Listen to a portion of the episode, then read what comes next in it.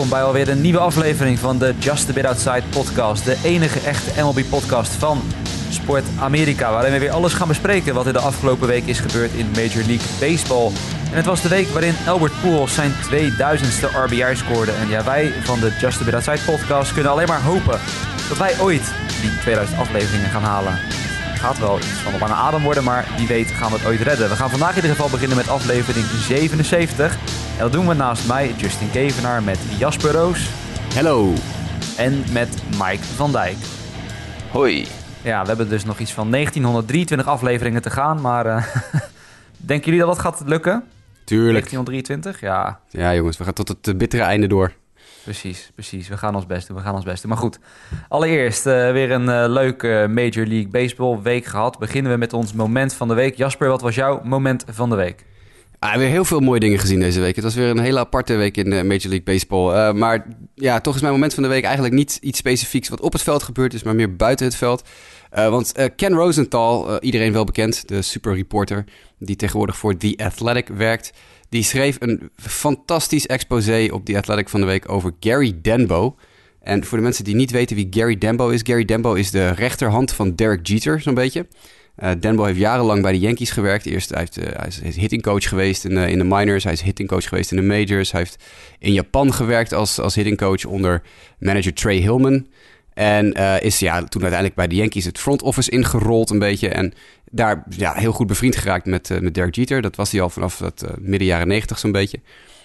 en Jeter heeft hem toen hij de Marlins dus overnam meegenomen vanuit New York. Of in ieder geval meegenomen, gejat eigenlijk vanuit New York en meegenomen naar Miami om daar zeg maar zijn rechterhand te worden en uh, ja, de front office en de organisatie een beetje ja, op nieuwe poten te zetten. En uh, Gary Dembo blijkt echt een gigantische hufter te zijn. Want als je dat verhaal leest van Ken Rosenthal, het is ongelooflijk wat een verschrikkelijke man dit is. Die overal waar hij gewerkt heeft, alles en iedereen, alle bruggen verbrand heeft. Alles en iedereen tegen zich in het harnas gejaagd heeft. Uh, de, verhalen zijn heel erg schrijnend dat hij is jarenlang dus hittingcoach geweest in Japan, nooit wat gewonnen omdat hij zich dus ook nooit wilde aanpassen naar het schijnt aan de Japanse cultuur. En de Japanners konden hem echt niet luchten of zien. En toen ging hij weg en het jaar daarna werden ze meteen kampioen. Dat soort dingen, weet je wel. Dus het is echt een, een, een ontzettend figuur. Uh, het, het, zit achter de paywall bij die Athletic. Dus mensen die een abonnement hebben, die kunnen het uh, lezen. Helaas kan, uh, ja, als je geen abonnementje op die Athletic hebt, gaat het wat moeilijk worden. Maar het is een fantastisch geschreven stuk ook persoonlijk voor mij wel geinig. Een kort, korte anekdote. Ik ken Gary Denbo ook. Nou, niet heel goed, maar ik heb ooit een keer een dikke week met Gary Denbo moeten samenwerken. Want Gary Denbo was in 2014 de hitting consultant van Team USA, dat op de honkbalweek was toen ik daar ook werkte. En ja, we doen natuurlijk heel veel dan met media en interviews en noem maar op. En uh, nou, het leek ons wel interessant om Denbo, die daar uh, toen al bij de Yankees werkte en mee was als hitting consultant, ook een beetje te interviewen. En ja, mijn, mijn maatje van de, de pers bij Team USA, die zei al tegen mij... nou, ik wens je heel veel succes, want Denbo is niet bepaald de meest benaderbare figuur aller tijden voor dit soort dingen. Was ook een ontzettende eikel. Hij liep de hele week te, af te geven op de organisatie, op de andere teams. En het was amateur dit, amateur dat. Ja, ho jongens, het is de honkbalweek. Kom op, weet je wel. We zijn geen Major League organisatie. Uh, uiteindelijk hebben we hem toch geïnterviewd, maar dan moet dat interview moest ook helemaal vertaald worden. En dan moest eerst aan hem voorgelegd worden. Hij wilde het helemaal lezen voordat we het überhaupt mochten plaatsen in het leesvoer. Hè? Het, het gratis krantje dat we bij de Honkbalweek uitdelen. Uh, dus nee, het is echt een ontzettende eikel. Dus ik, kan, ik, kan, ik heb natuurlijk de verhalen die in het verhaal van Rosenthal staan niet meegemaakt. Maar ik kan wel enigszins bevestigen dat Gary Denbo echt een figuur van de bovenste plank is. Ja. Het is een heel lang uh, openingsmonoloog van mij, maar ik vond het heel ja, geinig om dit te lezen. Dat, uh, ja dat, dat Gary Dembo dus echt een, echt een ontzettende eikel uh, blijkt te zijn. En dat, uh, ja, dat het niet aan jou lag. Nee, het lag niet aan ons. Ik heb het aan den lijve ondervonden. Het is inderdaad een ontzettend uh, figuur. En die is dus nu bezig om de Miami Marlins organisatie helemaal kapot te maken van binnenuit. Dus dat is ook iets om in de gaten te houden. Ja. Ja, dat is wel bijzonder inderdaad. Jammer dat je daar niet van wist. Dat je misschien uh, Rosenthal nog kunnen contacten van... Uh, ja, ik had hem even nog een leuke hey, ja. over een uh, toernooi in Nederland... waar Gary Denbo zich ook als hufte gedroeg. Ja. ja, dat was verder wat was een heel leuk team, hè, dat 2014-team. Ik had het van de week even opgezocht wie er allemaal in dat team speelde. Dat was onder andere Alex Bregman, ah, ja. Carson Fulmer... Uh, was er nog meer? Een hele rij. Kristen Stewart, die nu bij de Tigers uh, oh, ja. in de Major League rondloopt, uh, speelde in dat team. en dan mis ik, er, mis ik er nog een paar. DJ Stewart hebben we geloof ik nog gehad. Uh, Ryan Burr, die nu in de majors zit. AJ Minter, die net uit de majors is geoptioned. En natuurlijk Dansby Swanson. Die zaten allemaal in dat Team USA-team. Dat was een fantastisch team om naar te kijken. Maar nee, Gary Denbo? Nee. Ja, precies. Nou, laten we het weer positief houden. Mike, wat was jouw moment van de week? Ja, ik ga voor de Kung Fu Panda. De Pablo Sandoval van de San Francisco Giants. We hebben hem vorig jaar en volgens mij het seizoen ervoor hier en daar af en toe een beetje ja, uh, besproken, maar wel met een uh, bepaald soort ondertoon. Dat we hem niet echt helemaal serieus meer, uh, meer namen. Maar afgelopen maandag ja, liet hij zien dat hij eigenlijk alle facetten van het spelletje beheerst. Het was in de wedstrijd tegen de, de Cincinnati Reds. En het was geen goede wedstrijd voor de San Francisco Giants. Maar Pablo Sandoval stil, zo, stilde eerst een honk. dat was voor het eerst sinds 2012 volgens mij dat hij een honk had gestolen. Dus dat is even geleden. Uh, vervolgens had hij nog een paar mooie plays uh, op, op het derde honk. Hij sloeg een home run. En net als vorig jaar gooide Pablo een scoreless inning. Uh, ik zag 84 mijl per uur voorbij komen, ook 72. Maar ja, dit was, dit, dit, was weer een bepaald soort hilariteit. Pitcher, of position player pitching is altijd wel een mooi, mooi iets, vind ik. En dat zien we dit seizoen heel vaak. Dus het, het was vermakelijk. Een van de lichtpuntjes, denk ik, uh, van het seizoen van de San Francisco Giants zover. Vond je het leuker of minder leuk dan José Rondon's uh, pitching performance... waar hij een 50 mijl per uur Evis pitch gooide naar de Red Sox? Ja, ja die, die kon nog niet eens gemeten worden, toch in eerste instantie? Nee, nee. klopt. Ja. Goeie, wisselingen, ze verlasten die. Ja, ja hij zat in, uh, in Jimmy's, uh, Jimmy Driessen, die schrijft voor ons een, uh, een five-tool baseball column tegenwoordig. Voor de mensen die dat nog niet gezien hebben op de site, check hem. Elke week een heel grappige column van Jimmy, met de vijf opvallendste dingen uit de majors van die week. Um, daar zat hij in José Rondons 50 mijl per uur pitch. ja, dat was, ja. inderdaad een hele, een hele mooie, ja.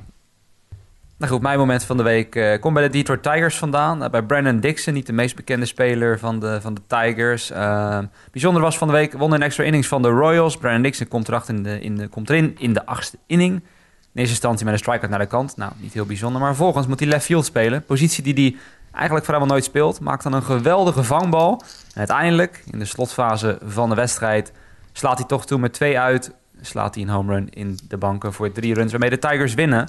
En de Tigers toch ook wel, uh, nou ja, daarbij aansluitend. We hebben het vorige week wel een beetje over gehad. Ze zakken waarschijnlijk wel wat weg. Maar toch vind ik wel, uh, nou, gezien het talent wat ze hebben... en ook met dit soort wat onbekendere jongens... dat ze nog best wel aardig doen. Ik bedoel, uh, 16, 19, dat is voor het talent wat ze hebben... denk ik niet heel erg verkeerd. Het gaat denk ik ook wel wat omlaag nog. Maar in ieder geval Brandon Dixon vond ik leuk om te zien... dat zo'n onbekende speler eh, zich op die manier liet gelden. En dan iets nieuws, of nou ja, iets nieuws, een, een twist... Normaal hebben we natuurlijk altijd waar we het niet over gaan hebben. Uh, werd toch soms wel iets lastiger. Dus we hebben iets anders verzonnen. We gaan tot slot nog een verliezer en een winnaar van de week uh, aanwijzen. Om toch een korte shout-out te geven naar spelers. Zowel in positieve als negatieve zin. En Jasper, uh, zeg jij het maar. Jij mag jouw eerste verliezer en winnaar van de week geven. Mijn verliezers van de week zijn de Seattle Mariners. We hadden het vorige week al even over ze. En het, we gaven wel aan, het gaat steeds slechter. En ze gaan steeds ja, meer wedstrijden verliezen. En toen voorspelden we eigenlijk al dat we voorlopig nog geen einde in deze malaise zagen. En de afgelopen twaalf wedstrijden gingen de Seattle Mariners 2 en 10. 10 verloren, 2 gewonnen. Dat is, uh, dan ben je voor mij de absolute verliezer van deze week. Want als je het schip niet kan rechten binnen een week, binnen anderhalve week, dan heb je toch wel uh, ja, een probleem na die bliksemstart die ze eerder dit seizoen doormaakten. En mijn winnaar van de week is... Uh, nou, dan gaan we ook weer naar obscure Tigers. Ik weet niet, we, geven de Tigers wat, uh, wat liefde ja, op dit moment. Want ik wil toch even de aandacht vestigen op Spencer Turnbull. De 26-jarige startende werper van de Detroit Tigers. Die al een paar jaar uh, ja, in de majors zo nu en dan... Ik geloof sinds 2008, begin 2018 of zo in de majors... zo nu en dan als reliever of als starter verschijnt. Telkens een paar innings gooit of zo.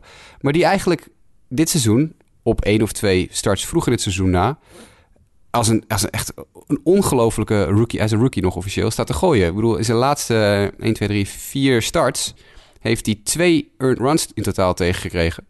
Heeft hij uh, 14, 19 strikeouts genoteerd en slechts 8 vrije lopen. Hm. En dat is eigenlijk heel indrukwekkend. 6 innings, 5 innings, 6 innings, 7 innings. Met achterin volgens 5, 2, 5, 7 strikeouts. Uh, tegen tegenstanders als Boston, Philly, uh, nou ja, dat zijn toch aardige teams over het algemeen.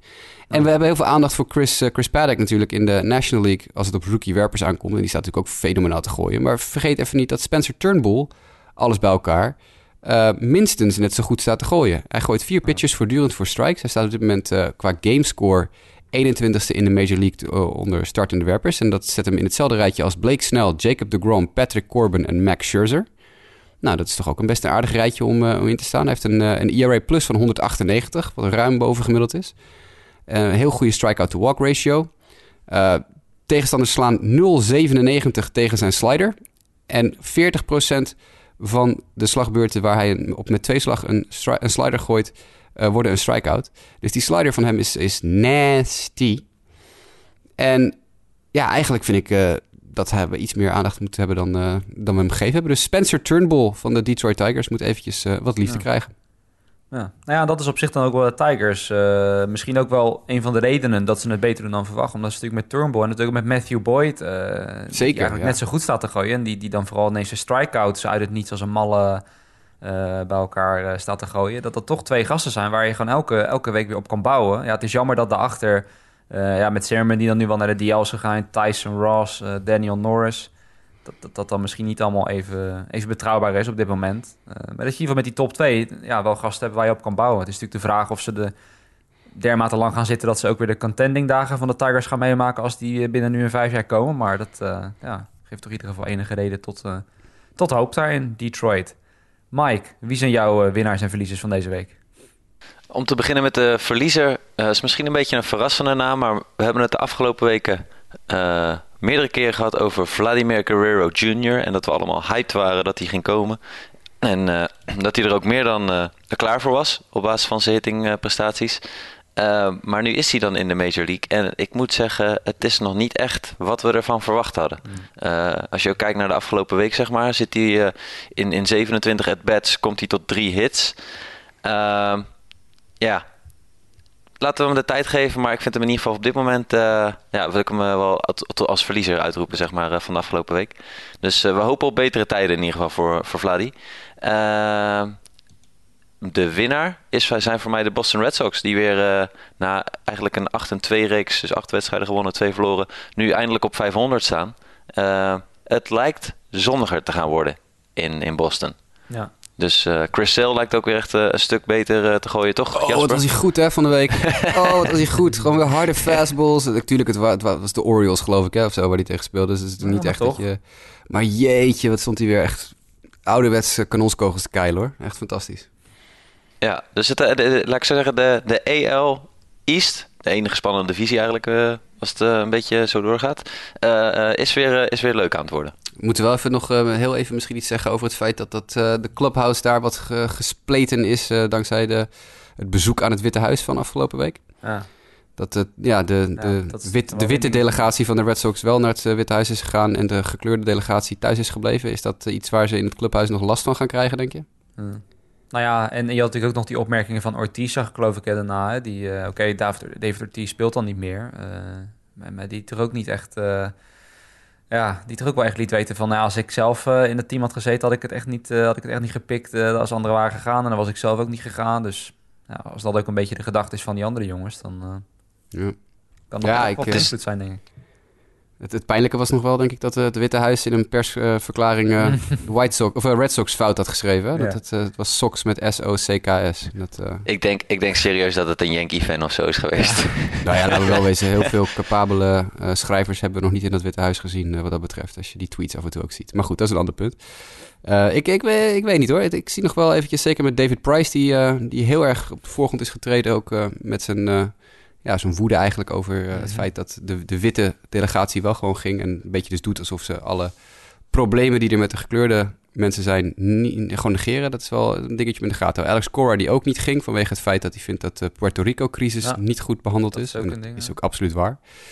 Dus ja, dat, uh, ik weet niet hoor. Ik weet niet. Ja, het, is, het, is, het is ook van de, de club zelf, zeg maar. Hè? Ik bedoel, uh, volgens mij ik weet, ik weet niet in welke mate andere clubs gewoon hebben gezegd van wij gaan als, als, als organisatie niet. En op het moment dat je de ruimte geeft aan mensen om zelf aan te geven of ze wel of niet willen gaan, uh, ja, dan krijg je deze dynamiek in een, uh, in een ja. kleedkamer. Ja, aan de ene kant moet je de vrijheid hebben om te gaan als je wil gaan. Precies. Of, of niet te gaan ja. als je niet wil gaan. Maar er zijn inderdaad in het ja. verleden wel clubs geweest die hebben gezegd... we gaan gewoon met z'n allen niet. De Philadelphia Eagles Ja. komen in Ja, mijn gedachten. Ja, net overal, ja. En, Golden State ehm, ook, of niet? Ja, Golden State weet ik ook niet. En ik weet dat een paar jaar geleden toen Obama nog in het Witte Huis zat... dat je wel die, die goalie van de Boston Bruins, geloof ik, die Tim Thomas... Thomas Die toen zei, ik ben het niet eens met Obama, dus ik ga niet naar het Witte Huis... omdat ik de president daar niet wil zien. Bij de Ringer MLB Show hadden ze het van de week ook even over. En daar zei Ben Lindbergh volgens mij had een heel goed punt we hebben het eigenlijk nooit gerealiseerd dat naar het Witte Huis gaan als sportploeg een politiek statement is of kan zijn. Het is natuurlijk wel zo. Je, ah. Ja, je, hoe je het ook bent of keert, je geeft een politiek statement als je op bezoek gaat bij een president. Maar het is nooit bij Clinton of bij Bush of bij Obama. Is het nooit echt een, een, kwestie geweest van dat het ook gezien werd als een, als een politiek statement. Omdat het politieke landschap in Amerika gewoon minder versplinterd was en minder uh, ja, agressief was als het nu is op dit moment. Het is nu echt natuurlijk een dingetje. Uh, dus ja, we hebben het misschien wel een beetje, zoals zij zelf ook zeiden, for granted genomen dat, uh, ja, dat dit eigenlijk een politiek statement is waar we nu pas over na gaan denken met z'n allen. Omdat er nu dus ook serieuze reden is om uh, niet te gaan, bijvoorbeeld. Weet je? Ja. ja. Nee, dat is wel bijzonder. ja, bijzonder inderdaad. En gaan zien wat dat voor de Red Sox gaat doen. mijn winnaars en verliezers dan tot slot. nou, de winnaars, van mij ga ik het even kort over de Brewers. simpelweg vanwege het feit, want op het moment dat we dit opnemen hebben ze zeven wedstrijden achter elkaar gewonnen. 8 en 2 in de laatste tien wedstrijden. En ik geloof in de vorige show kwam het een beetje ter sprake. Of ons ook een beetje zorgen erover maakte. En ja, het kan soms snel gaan. Want een week later staan ze gewoon gedeeld eerste met de Cubs. En staan de Cardinals ineens weer derde. Die toen nog bovenaan stonden. Uh, dus laat in ieder geval zien dat deze drie teams denk ik heel dicht bij elkaar zitten. En dat we ons dus ook zeker over de Brewers geen zorgen hoeven te maken. Ik denk dat ook het terugkeren van Jelic in die periode... Ja, dat zie je ook wel terug denk ik in het, in het record. En vannacht dus Gewonnen van de Cubs met 7-0. En uh, dat lijken weer hele interessante duels te gaan worden aankomende zaterdag en zondag tussen die twee ploegen. Verliezer... Dat pitching duel van afgelopen nacht, sorry, ik onderbreek je. Dat pitching duel van afgelopen nacht, heb je dat gevolgd? Nee, dat niet. Nee, nee ik heb het alleen even snel teruggekeken vanochtend. Maar, uh... Ah, was, was, uh, was interessant hoor. Als je kijkt naar wie er op dat moment gooide. Uh, Jose Quintana voor de Cubs. Nou, die gooide, gooide prima. Drie, drie runs in zes plus innings, zes strikeouts, drie walks. Dat is prima. Maar weet je wie de winnende pitcher bij Milwaukee was? Ja, Gio. Gio Gonzalez, ja, Die een ERA van 18 had in, in zijn paar minor league starts toen hij aan het uh, opwarmen was voor het seizoen. En nu gewoon 5,2 innings gooit, 0 runs tegen, 3 walks, 3 strikeouts. En gewoon uh, de Cubs, uh, de withete Cubs, volledig ja, ja, van de honk ja, af. En, en, dan Mooi. ook met, met, met vijf verschillende werpers nog al tegen aangegooid zonder heder. Dus dat, ja, ja, wel Corbin Burns weer terug natuurlijk. Dat is mijn, mijn boy, maar goed. Ja, kijk leuk voor Gio. De boelpijn wel beter doet. Maar inderdaad leuk dat, uh, ja, dat zo'n speler dan toch weer weet, te vinden. wie het nog moet vinden, denk ik. En aan de andere kant zie je dan ook weer hoe snel dat kan gaan. Want dit had ik eigenlijk gisterochtend al bedacht om het over de Braves bullpen te hebben. En vannacht ja, gooien ze gewoon drie scoreless innings... en zorgen dat de Braves nipt van de Diamondbacks winnen. Maar de wedstrijd daarvoor... en het is misschien meer een beetje de, de situatie aan het einde van die bullpen... dat vind ik toch een beetje problematisch. namelijk een dag eerder tegen de Diamondbacks gooide ze eerst AJ, uh, of nee, gooide ze eerst Luke Jackson er tegenaan. Die is een beetje de soort van nieuwe closer geworden nu. En dan zie je toch, ondanks dat het hem een paar keer wel goed afgaat, uh, ja, dat er wat growing pains in zit als het ware. Want in die wedstrijd gaf hij uh, echt een, ja, een change-up op die veel stoog bleef hangen. David Peralta slaat hem eruit. Nou, gelijk stand. Daarna gooien ze AJ Minter er tegenaan. Dat toch een beetje werd gezien als de beoogde opvolger van de inmiddels geblesseerde Aroidis Vizcaino. Nou ja, en die doet eigenlijk wat hij al sinds het begin van het jaar doet. geeft runs als een malle op. En zorgde ervoor dat de Diamondbacks vrij eenvoudig in extra innings konden winnen. En AJ Minter, je zei het net al, inmiddels ook naar Triple A toegestuurd. En wat dat betreft, ja, ik weet niet. Ik, ik, zie niet zo heel snel... Uh, ja, de Braves zijn al een heleboel aan het husselen. En over het algemeen, je kan zeggen, je kan er beter nu mee beginnen... zodat je een oplossing vindt voor later in het seizoen. Maar het is echt een beetje een... Uh, ja, er zijn, er zijn geen, niet echt vastgestelde rollen en zo. Nog heel erg zoekende. Sean Newcomb, die nu in eerste instantie op zich wel een beetje lijkt te hebben gevonden vanuit de bullpen... Uh, maar toch, ja, het laatste wat je wil, en vooral als contender, we hebben het ook met de Nationals jarenlang gezien, is dat je niet echt een bullpen hebt waar je constant moet blijven schuiven met spelers. En uh, ja, dat je nooit echt oplossingen hebt. Aan de andere kant, ze hebben natuurlijk wel zoveel pitching prospects. Hè. Kyle Wright die is er nou ook weer, ook weer bij, geloof ik. Nou ja, Tuki Toussaint, die wordt dan elke keer een beetje heen en weer geschoven. Dus er zijn wel genoeg goede werpers, denk ik, uh, om uiteindelijk daar een rol voor te vinden. De vraag is alleen, willen ze al die jonkies in de bullpen zetten? Of gaan ze het anders oplossen? Maar ik... Uh, ik weet niet. Tot op heden heb ik er niet. Vannacht deden ze het dan wel goed. Maar goed, hè, dat kan wel eens gebeuren. Maar ik weet niet. Ik heb er niet veel, uh, veel vertrouwen in ieder geval voor de Braves. Hoe die bullpen het in ieder geval in deze huidige staat een beetje gaat volhouden in de National League East. Dan het nieuws. Want we hadden net een moment van de week. En veel mensen die zitten misschien te luisteren en denken van... hebben die gasten überhaupt wel het honkbal een beetje gevolgd van de week? Want iedereen kiest een moment van de week. En dan komt niet de no-hitter van Mike Fires voorbij. Want ja, Jasper, het, misschien kan jij er daar verder op, op ingaan. Het, het was sowieso wel een hele aparte no-hitter, hè? Om, om meerdere redenen.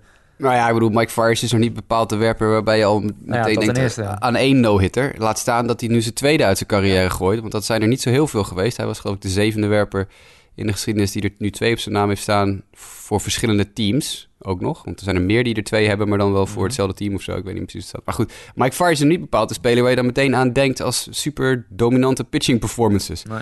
En dat was het ook niet heel erg. Kijk, iedere no-hitter is natuurlijk, dan ben je, dan ben je dominant, anders gooi je geen no-hitter. Maar ja, het was niet de meest. Ik, denk dat over een paar jaar, als we een spelletje doen in de podcast van: hey jongens, noem even de laatste tien no-hitters op, dan is dit er niet eentje die we gaan onthouden, denk ik. Nee.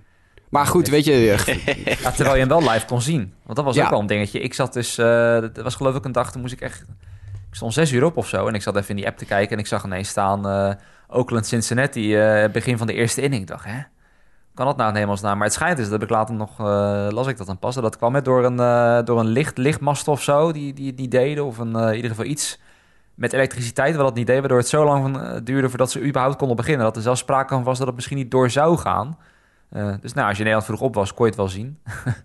dat dan ja, wel. Het, het, mooie is nog, heb je dat verhaal gehoord van zijn vader?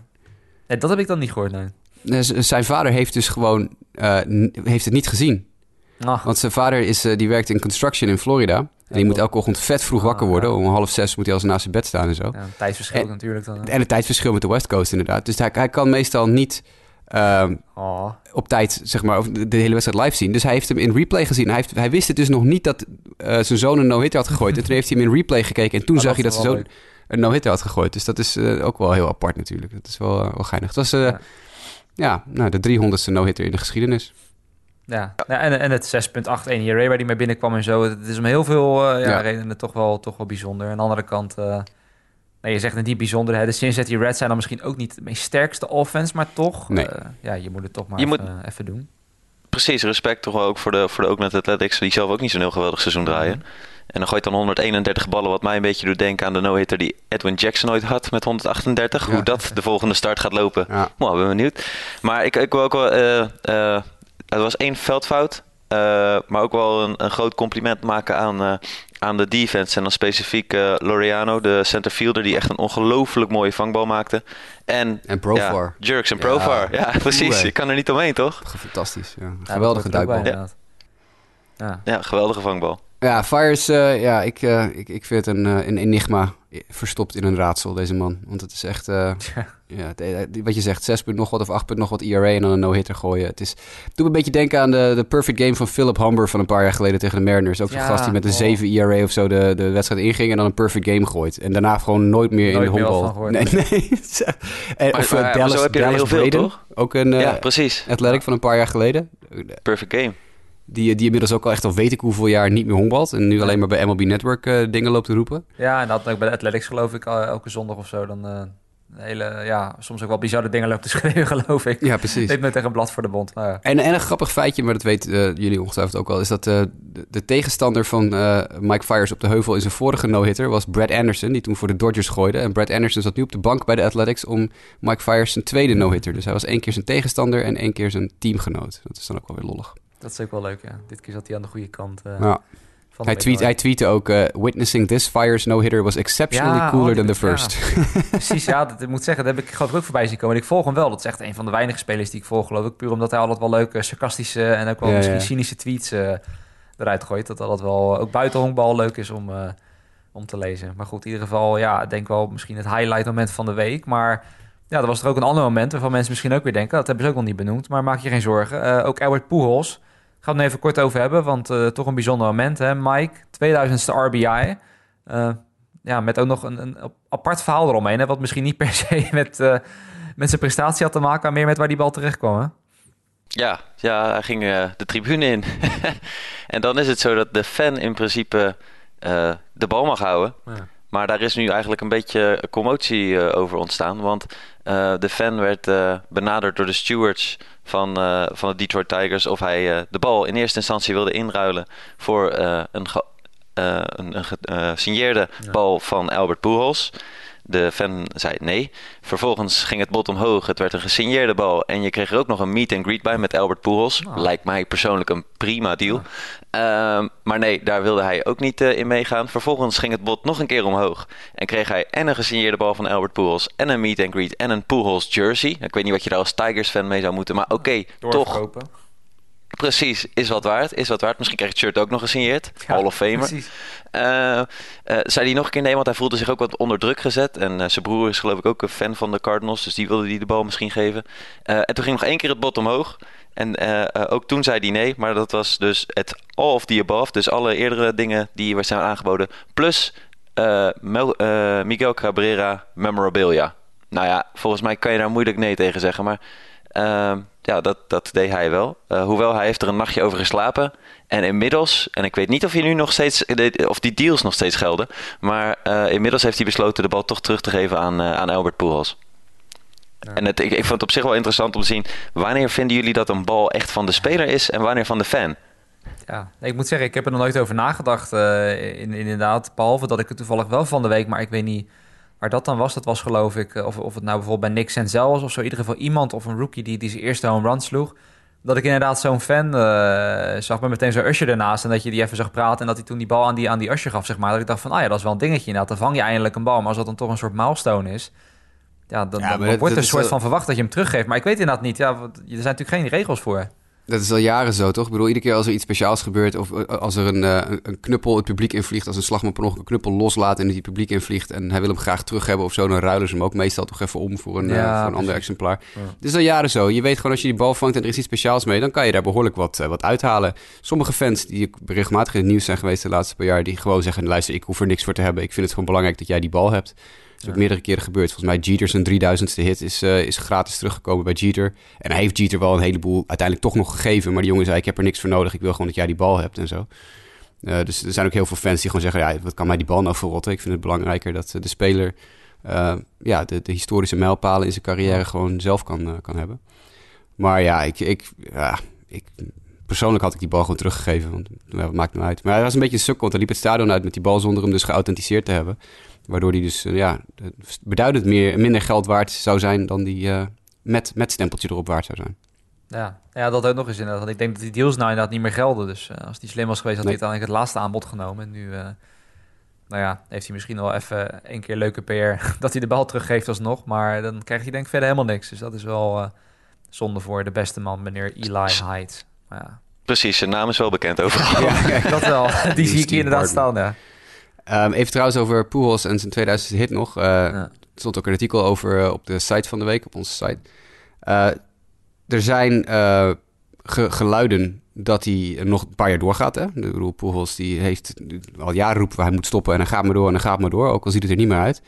De recordhouder met RBI's is Hank Aaron met 2297 RBI's. Hij zit daar dus nu 297 RBI's vandaan. Dat is nog in principe, ja, nou, laten we zeggen, drie heel goede seizoenen.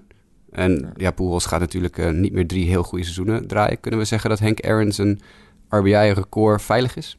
Ja, als je inderdaad zo kijkt, want ik had het net erbij gehad. hè. Vorig jaar had hij de, bijvoorbeeld 64, zie ik. Ja. Nou ja, laten we zeggen dat als hij een jaar fit blijft, dat hij dan max aan de 80 kan komen. Dat zou hij dan dus nog eh, Vier keer moeten doen. Ja, Ja. vier, vijf jaar moeten doen. Ja. Ik denk dat dat, dat, dat inderdaad dan wel eh, in de Hij zou Aaron drie, drie seizoenen van 100 RBI's moeten doen om eh, Hank Aaron vandaan nog wel voorbij te moeten. Dus dat gaat hij niet redden, denk ik. Hij gaat Alex Rodriguez denk ik wel voorbij, hè? de nummer 2 op de lijst. 2086 RBI's. Ja, Die, die kan die volgend Ja. jaar of Ja, het jaar ja. daarna wel voorbij zijn. Ja, precies. precies. Het is, eh, het is een uit, de- nou ja, deze beste man heeft geen enkel seizoen minder dan 64 RBI's binnengeslagen. Dus Ja. Nou, dat Ja, is dan wel weer de andere kant van het verhaal, ja. Want in het jaar daarvoor Sterker kwam hij, nog. dus, kwam hij nog wel aan de 101. En dat was toen ook al toen het minder werd eigenlijk. Dat was in 2017. Eh, maar ja dat, dat, eh, ja, dat tempo is hij nu niet aan het slaan. Nee. Dus dat zal dan iets te veel van het goede zijn. Maar is toch wel... ik, ik, weet- ik weet niet. Hij zou, hij zou dit jaar 86 nog erbij. nou, dit, dit, jaar, dit jaar slaat hij er nog wel 30 of 40 bij. Dan moet hij er volgend jaar ook nog 40 slaan. Dat redt hij toch wel. Ja, Ja, ja, denk het wel. Eh, wel grappig dat, of grappig, interessant dat Stan Musial, Lou Gehrig, Barry Bonds en Babe Ruth niet bij die eh, 2000 RBI-club horen. Hm. Eh, Babe Ruth omdat eh, de term RBI nog niet eh, officieel was toen hij eh, speelde. Dus ja, dan kan je ook niet zeggen 2000 RBI's, blijkbaar. Maar Musial, Gehrig en Bonds die hebben eh, ja, niet genoeg binnengeslagen om de 2000 te halen. Dus Pujols heeft wel een aardig plekje Hm. weten te bereiken. ik denk wel dat hij voorlopig de laatste is. Want Miguel Cabrera die staat op 1649. Dus die moet nog, nou ja, pak een beetje 350 RBI's erbij hebben. Gaat en dat gaat ook niet meer gebeuren, denk ik. Want Cabrera gaat ook niet meer drie of vier seizoenen van 100 RBI's bij elkaar slaan. En Giancarlo Stanton, die zou nog wel een kans hebben kunnen noemen, want die slaat ook behoorlijk veel punten binnen. Die staat op 772 op dit moment. Een behoorlijke respectabele afstand. Freddie Freeman op 706 en Mike Trout, die het ook nog wel gaat halen misschien, uh, want die, uh, ja, met hoe die speelt, staat op 668. Dus uh, die drie die zouden in principe, omdat ze nog vrij jong zijn en als ze nog lang door kunnen en, en door blijven produceren zoals ze doen, nog wel in de buurt van de 2000 kunnen komen. Maar voor de rest hebben we denk ik misschien wel de laatste 2000 RBI persoon gezien. Ja. Voorlopig. Nou, nou ja, misschien een, leuk bruggetje. Want ik denk dat Christian Jelic... Uh, dat, dat wordt misschien ook een beetje de vraag hoe de rest van zijn carrière verloopt. Hè? Want hij is nu 27 en hij is wat langzaam begonnen destijds bij de Marlins. Maar ja, hij speelde bij de Marlins. Kan hij misschien zelf ook niet zo, uh, zoveel doen. Maar nu bij de Brewers. En vorig jaar hebben we het natuurlijk allemaal gezien. Hè? Hij de MVP van de National League. Een all-star met geweldige statistieken. Hij sloeg 326, uh, 110 RBI's, 60 home runs. Dan denk je, of veel mensen dachten dat van... nou, even zien of dat dit jaar weer gaat gebeuren, Jasper. En nou ja, zo, vooral de afgelopen weken. Is gewoon niet normaal wat uh, Jelic momenteel doet, toch? Nee, ik heb hem ook als uh, shoe-in voor de NL MVP-herhaling uh, voorspeld aan het begin van het jaar. Weet je, toen Jelic, dat gaat weer even opa verteld worden, maar toen Jelic nog in de minors zat, een paar jaar geleden... Uh, toen zat ik al tot over mijn oren ook in die minors en uh, kwam al een beetje, uh, zat al tegen de majors aan. En wat iedereen toen de tijd altijd zei, en hebben we het echt over zeven jaar geleden of zo, hè, dat, er werd toen al heel veel gezegd, ja, luister, Jelic, de jongen die kan verschrikkelijk goed slaan. Hij is super skinny, het ziet er niet uit allemaal, maar hij kan verschrikkelijk goed slaan. Alleen hij heeft geen power. Hij gaat, hij gaat ontzettend veel twee honkslagen slaan. Die jongen heeft een kans om misschien wel 50 of 60 twee honkslagen in een seizoen te slaan. Want hij maakt heel veel contact, heel veel hard contact. Maar het is telkens niet hoog genoeg. Zijn launch angle is niet hoog genoeg. Dus hij gaat nooit veel home runs slaan. Ja, en wat zie je in de tussentijd gebeuren? In zijn eerste paar jaar bij Miami was dat inderdaad het geval. Hij sloeg nooit heel veel home runs. Ik bedoel, hij heeft in zijn eerste seizoen natuurlijk vier in 240 slagbeurten. In zijn tweede seizoen 9 in 500, bijna 600 slagbeurten. Ja, dat is best veel. Ja. En in 2015, ja. ja. precies. In, in 2015 sloeg hij er 7 in 476 slagbeurten. Uh, in 2016 sloeg hij er ineens 21. Hm. En dat is precies het jaar dat die hele launch angle revolutie begint. Waar spelers dus leren van... hey, je moet je launch angle een beetje aanpassen om meer home runs te slaan. Uh, je ziet op dat moment dat zijn home runs uh, spiken. En in één keer van, van 7 in het jaar ervoor naar 21 schiet. En in 2017 bij de Marlins slaat hij er 18. Dus weer net even iets minder. En dan komen de nieuwe honkballen. 2017 komen de nieuwe honkballen. 2017, 2018. En heb, slaat hij er ineens 36. Hm. Ja, dus ik denk dat er twee dingen te maken hebben hier met, met Jelic en home run boost. Is ten eerste dat hij dus die twee honkslagen... Die, vroeger waren het altijd twee honkslagen. En nu dankzij de bal en een kleine aanpassing aan zijn swing... vanwege de launch angle revolutie...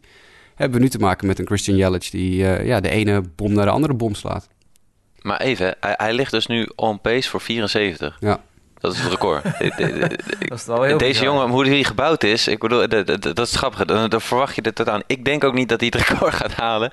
Ik denk dat hij blij mag zijn als hij de 50 heeft aan het eind van het jaar. En dan heeft hij een geweldig seizoen. Tja, dan is hij met gemak de MVP weer.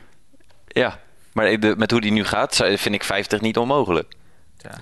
Nee, zeker niet. Maar het is wel grappig. We hebben het natuurlijk over, we zeggen het, kleine, skinny uh, Christian Yelich. Ik bedoel, dat is, is natuurlijk ook niet helemaal min waar. Ik bedoel, hij is uh, 1 meter, 1 meter 90 en hij weegt, uh, even kijken, uh, even in kilo. Hij draagt gewoon hele grote kleding. Ja, ja misschien wel. hij weegt, hij weegt 90, 90, kilo en hij is 1 meter 90. Dus het is nou ook niet zo dat hij echt een, uh, echt een skriebeltje is of zo. Maar ja, vergeleken met die andere beren die er op het veld rondlopen. en als je natuurlijk tussen, wat is het, Jesus Aguilar en, en dat soort jongens inslaat, dan lijkt je al gauw wat kleiner.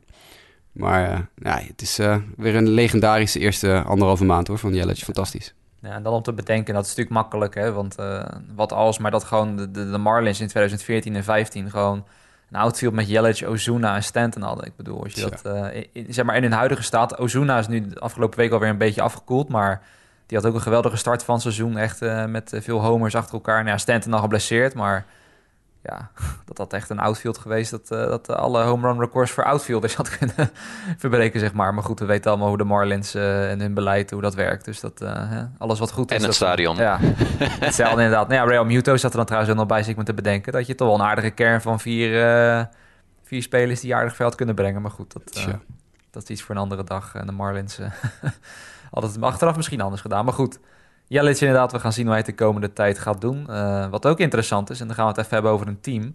De Minnesota Twins, uh, al benoemd een tijd geleden. Tenminste, ik zelf noem het destijds een verrassing. Dat ik het best wel verrassend vond dat ze... Nou ja, niet dat ze het goed doen, maar dat ze het zo goed doen. Uh, wel, wel opvallend. En ook als je dan kijkt in de AL Central... hebben we inmiddels met een record van 24 en 12... 4,5 wedstrijden voorsprong op de Cleveland Indians... die we toch allemaal een beetje hadden voorspeld van... nou, die gaan die divisie wel pakken. Tuurlijk, de weg is nog lang, maar voorlopig... de Twins, statistisch gezien het beste team in baseball, Mike. Uh, dan is natuurlijk de hamvraag, ja, hoe is dat eigenlijk mogelijk van een team dat we, waarvan wel de gezegd dat het goed was, maar dat ze ineens zo goed zijn? Ja, en uh, gewoon leuk ook. Ja. Uh, tenminste, ik vind het ook een leuk team om te zien. En het, het, het klikt op dit moment gewoon uh, heel goed in die divisie voor de, voor de Twins. Ehm, ja, waar ligt dat dan aan? Nou, laat ik zo zeggen, er zijn een aantal spelers die spelen gewoon op dit moment heel goed honkbal. Ehm, neem bijvoorbeeld uh, wacht even. Uh, Kepler. Ja. Max Kepler. Vind ik bijvoorbeeld dit seizoen echt een stap ook, uh, naar voren zetten. maar ook de pitching. Hè. Jose Barrios is gewoon echt... Die vorig jaar begonnen met goed gooien. Die heeft nog steeds een niveau. ik, ik, vind, ik weet niet. Ik, ik vind het moeilijk te beschrijven, dit team. Ze hebben gewoon een, een run differential op dit moment van plus 50. Als je dat vergelijkt met de rest van de divisie... dan spelen ze eigenlijk de rest weg. Ik ben benieuwd of Cleveland dit gaat bijhouden, zeg maar. Want als je het, deze divisie en, en de AO West dan vind ik eigenlijk Minnesota en Houston wel in staat om weg te lopen met beide divisies, uh, zoals het nu gaat. Maar uh, ik, ik, ik, ik, had de Minnesota niet zo sterk verwacht. Ik vind het inderdaad absoluut waar hoor. Ik denk dat ze dat, ze, dat, ze dat kunnen redden, de Twins, op deze manier. Als je kijkt naar hun uh, Pythagoreaanse win-loss record, hè, dus de berekening, mm je, hebt, je hebt je record, je wins en je losses, en dan heb je je Pythagoreaanse record. Dat is wat je zou moeten hebben op basis van de statistieken. Ze zijn 23 en 12 in de echte wereld. En hun Pythagoreaanse is 22 en 13. Dat is dus vrijwel hetzelfde. Kortom, de manier hoe ze staan te honkballen is ook gewoon heel sustainable. Want als je natuurlijk, uh, als je nu 23 en 12 bent, maar je Pythagoreaanse is eigenlijk 19 en uh, weet ik veel nog wat. Dan kan je natuurlijk zeggen, ja, ze hebben heel veel massa gehad. Maar dit is gewoon heel erg sustainable. En als je dan kijkt naar, nou ja, Mike noemt Jose Berrios al, maar kijk bijvoorbeeld naar een jongen als Martin Perez. Die, die nieuw binnen is gekomen bij de Twins. Waar eigenlijk niemand zoiets had van... waarom hebben ze nou in hemelsnaam Martin Perez een contract aangeboden? Want dat ziet er toch niet uit wat hij al jaren loopt te doen. En dat toch op een of andere manier uh, doen ze bij de Twins nu dus iets. Hè, het nieuwe front office, het modernere front office, nieuwe manager. Die doen nu iets waardoor Martin Perez wel op Major League niveau mee kan. En gewoon 39 strikeouts in 41 innings heeft met een ERA uh, eh, van op dit moment 2,83. 2,83, ja. En, dat is, en hij is gewoon 5-0 dit jaar. Hij heeft gewoon nog geen wedstrijd verloren.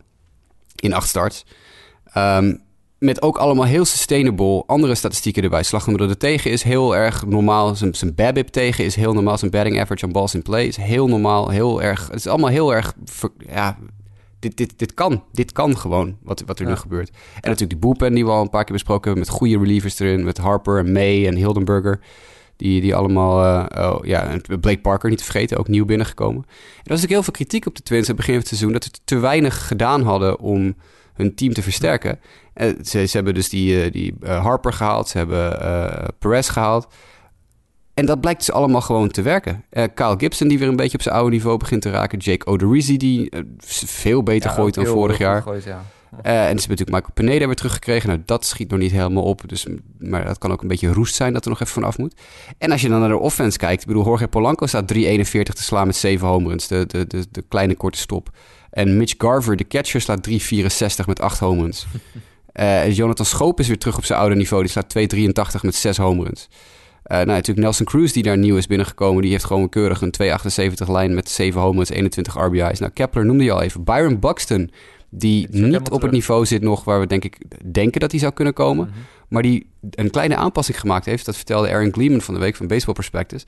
Uh, Byron Buxton slaat veel sneller in de count nu. Want blijkbaar zijn ze de, nieuwe, de nieuwe coachingstaf is Buxton gaan analyseren. Waarom flopt hij telkens in de Major League? En toen kwamen ze erachter dat uh, hij gewoon niet... Zodra hij achter stond in de count, kon hij niet meer slaan. En dan vooral sliders waren een probleem. Dus hebben ze gezegd, zodra je een fastball ziet, slaan. Kan me niet schelen of de eerste bal is, tweede bal, derde bal. Want hij was door het vorige regime was hem altijd verteld... nee, je moet rustig kijken naar de bal. Je moet laten gaan een paar. Je moet de pitcher laten werken, enzovoort, enzovoort.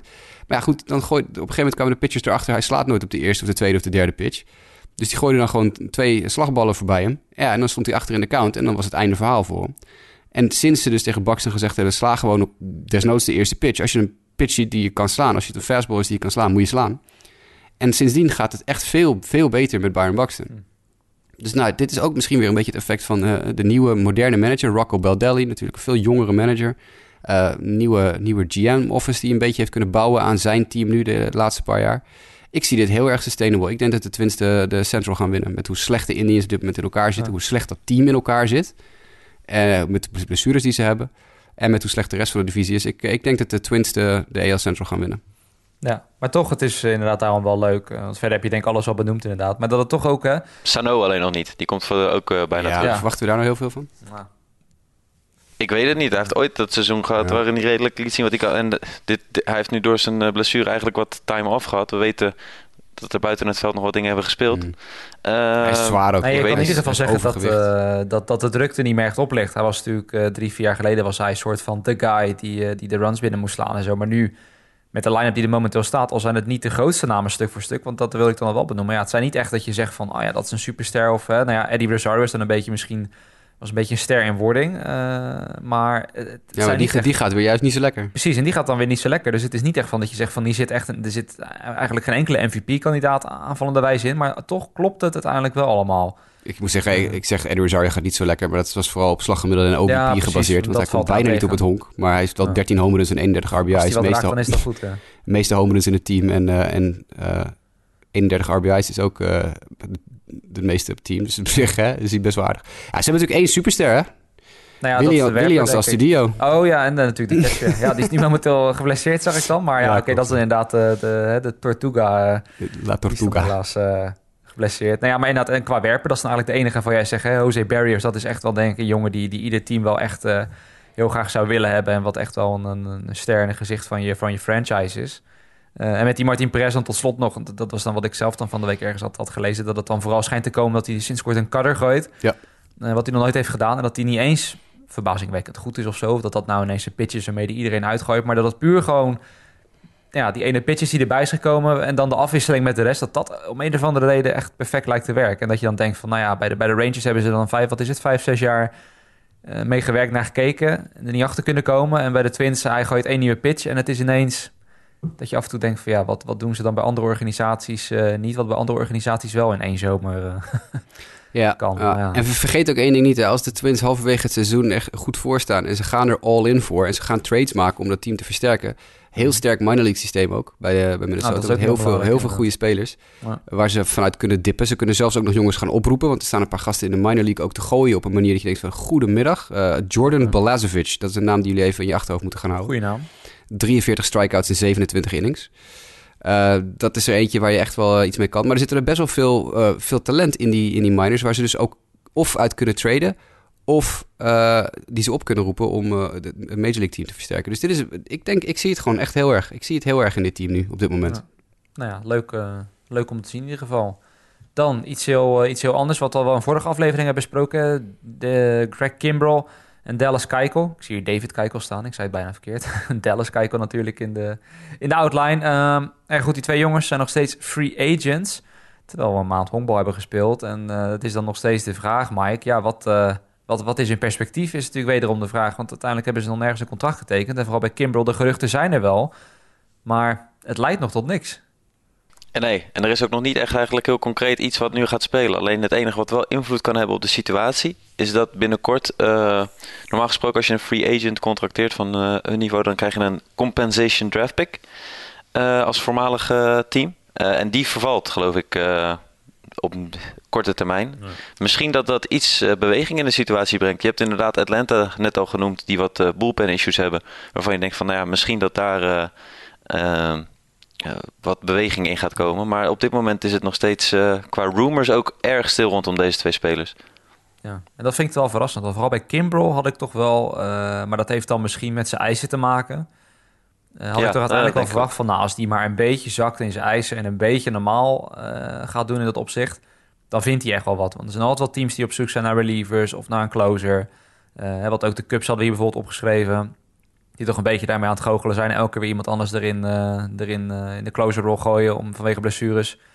Dat de teams er echt wel zijn, denk ik. Maar op een of andere manier. Uh, wat ik weet, ja, Jasper, dat jij dat een tijd geleden hebt benoemd. Dat, dat Kimber echt belachelijke eisen scheen, scheen te hebben. Denk dat hij daar gewoon niet in gezakt is. Dat hij daar gewoon heel principieel is. Maar En Keiko wel ook, jaar gaat kosten. Er stond van de week ook weer op internet dat Dallas Keiko ook gewoon gezegd heeft... ik weet wat ik waard ben en punt. Ja, Eigenlijk, ja. ja. goed, dat weet je dus blijkbaar niet. Ja, zie je het ook aan de andere ja. kant. We hebben het dan net over de Twins, die dan, eh, die, die dan misschien ook bij zo'n spreken zo'n team waren geweest, die, die interesse hadden kunnen hebben in kijken of hem een contract hadden kunnen aanbieden. En die halen gewoon voor bijna niks waarschijnlijk die Perez eh, van de straat af. Die, die tweaken het een beetje en die denken van, nou ja, dan doen we het liever op die manier dan dat we drie, vier jaar en veel geld tegen een Dallas Keiko aangooien. Van, eh, nou ja, wel aardige productie, maar waar waarschijnlijk niet veel, veel meer uit te halen valt. Dat is de nieuwe market inefficiency. Hè? Dus Teams gaan op zoek naar spelers waarvan... Er zijn meerdere teams die dat al jaren doen, hoor. En er zijn heel, heel mooie voorbeelden van. Martin ja. Perez is dat, is dat ook absoluut ook eentje. Eh, Je zoekt naar een speler van wie je denkt... hey, dat is iemand waar, we het, het, waar het talent wel altijd herkenbaar is geweest. Ook Martin Perez is een top prospect geweest in de tijd dat hij nog een prospect was. Die het gewoon een beetje kwijt is geraakt bij de Rangers. Ja, dan gaan teams op zoek naar dat soort jongens... die een beetje uit de gratie gevallen zijn bij andere teams... vanwege slechte prestatie. En dan gaan ze met de pitching coach of zo... of met pitching coördinatoren erbij zitten en kijken... hey, wat zou hier eh, aan kunnen veranderd worden... zodat wij eh, hem op de, rails krijgen. Het mooiste voorbeeld daarvan vind ik altijd nog steeds Matt Thornton. Matt Thornton, die top 3 prospect bij de Seattle Mariners was eh 10, 15, 12 jaar geleden. Eh, die met linkerhand 100 mijl per uur gooide, maar geen idee had waar het heen ging. en eh, de, Mariners eigenlijk ook al lang kwijt waren van, nou ja goed, weet je wat, eh, dat is, is niks, het is gewoon een bust. En dat er dan die trade komt waarvan de twee voormalig top prospects die niet eh, presteerden wat ja, de teams gehoopt hadden. Joe Borchert ging van de White Sox naar de Mariners. En die nog steeds het record heeft voor verste home run in het stadion in Chicago trouwens. En Matt Thornton ging naar de White Sox. Mariners dachten, nou, die Thornton die, die kan het niet. En die Thornton gaat eh, twee maanden aan de gang met de pitching staff eh, bij de White Sox. En wordt de Matt Thornton die we allemaal kennen. Een van de beste linkshandige relievers in zijn uh, hoogtijdagen in de Major League. Nou, dat is een beetje hetzelfde verhaal met Martin Perez. De Twins gaan op zoek naar een speler waarvan ze denken... hey, die kunnen we misschien een beetje tweaken. Daar zit nog wel wat in. En dit komt eruit. Nou ja, dat is, dat is de, ja, de- voor mij het teken dat je als organisatie heel erg eh, goed bezig bent. Nee, maar het is inderdaad interessant wat dat betreft. Dat je, en ik denk dat omdat er steeds meer teams dat van elkaar zien... Hè, dat ze dan ook, hè, als we dat bij de Twins zien of bij veel andere teams... waar werpers een soort eh, renaissance van hun carrière meemaken... dat ze denken van, nou, laten wij ook naar eh, zo iemand of zo'n werper op zoek gaan. En als ze dan die contractlijsten van kijken zien... dat ze denken, ja, hmm, how about no?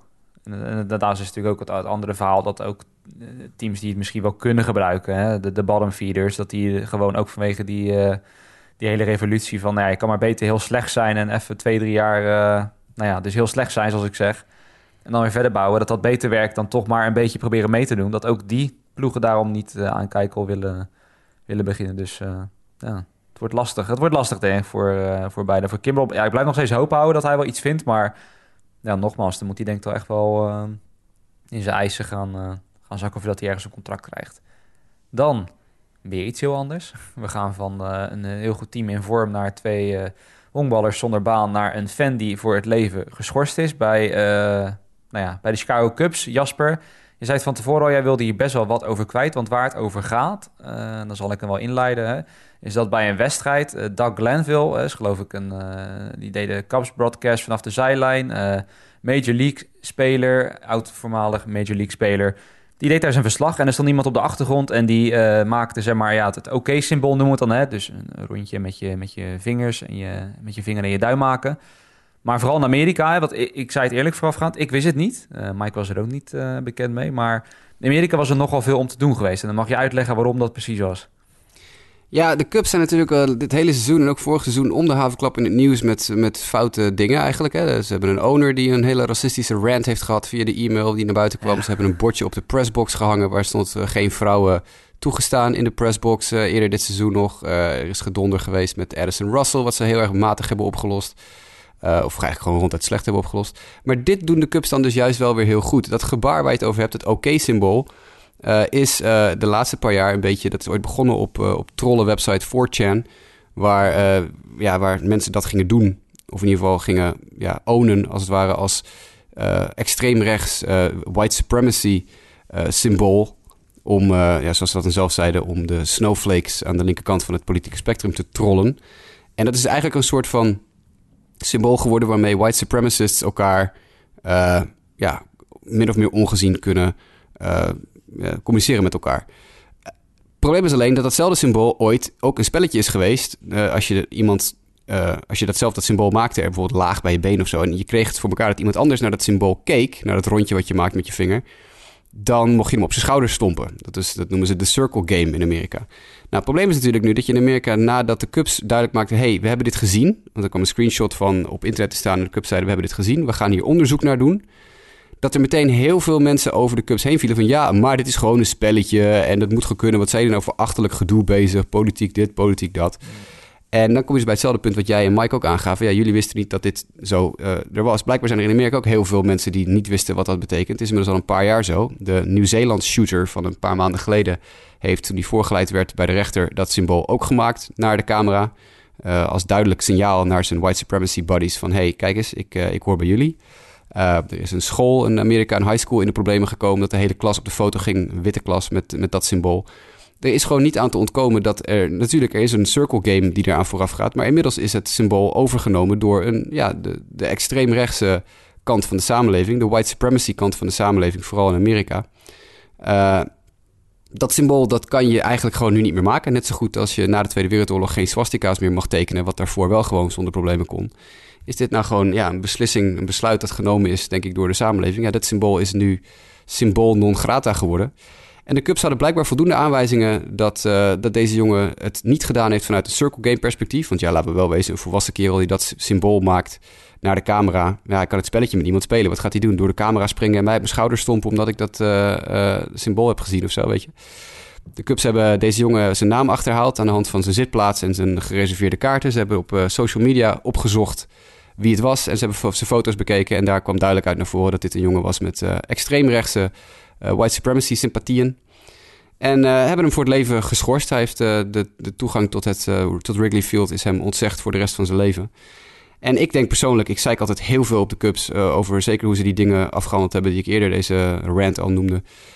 Dus dit hebben ze gewoon heel erg goed gedaan. Ze hebben gewoon meteen de stap gezet en meteen duidelijk gemaakt... nou, dit is niet iets wat wij tolereren. En dat lijkt mij uh, nou, de, de, enige juiste gang van zaken. Ook al weet je, ik heb dus heel veel Amerikanen in mijn Twitter-mensen gehad... met wie ik aan het communiceren was hierover. Die zeiden, ja, maar het was een spelletje. Ja, ja, ik wist niet dat dit zo was. Ja, maar als jij niet weet dat dit, dit betekent... dan wil dat niet zeggen dat het het niet betekent, zeg maar. Je weet het gewoon niet. En dat is op zich heel goed dat je het niet weet... want dat betekent dat je er zelf ook niet bij nadenkt... en zelf ook zeker niet in die wereld zit. Maar ja, het is, het is wel een dingetje. ja. Nou ja, maar dat op zich is het dan ook wel goed inderdaad. Uh, sowieso ook dat ze dan dus onderzoek naar doen. Want hè, kijk, ik moet ook wel zeggen, stel dat het inderdaad een onwetende fan was geweest... die daar gewoon niet in, educated genoeg in is... Dan, dan kan je zeggen van, nou ja, we, we, we, laten het even weten... En, uh, maar alsjeblieft, doe, doe het nooit, nooit meer.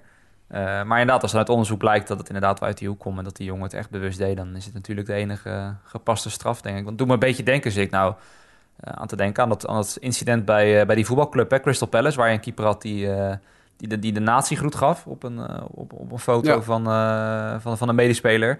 Maar waar dus, tenminste volgens de Football Association, de FA, waar uit onderzoek bleek dat die jongen echt gewoon, een, ze noemde het zelf, een uh, betreurenswaardig gebrek aan kennis had over de Tweede Wereldoorlog en alles daaromheen. Dat ze gewoon zeiden, ja, dat is voor veel mensen misschien niet moeilijk te beseffen, maar uit alles bleek dat, dat deze speler gewoon echt totaal geen besef had van nazi's, van natiegroeten, van Hitler, van wat dan ook.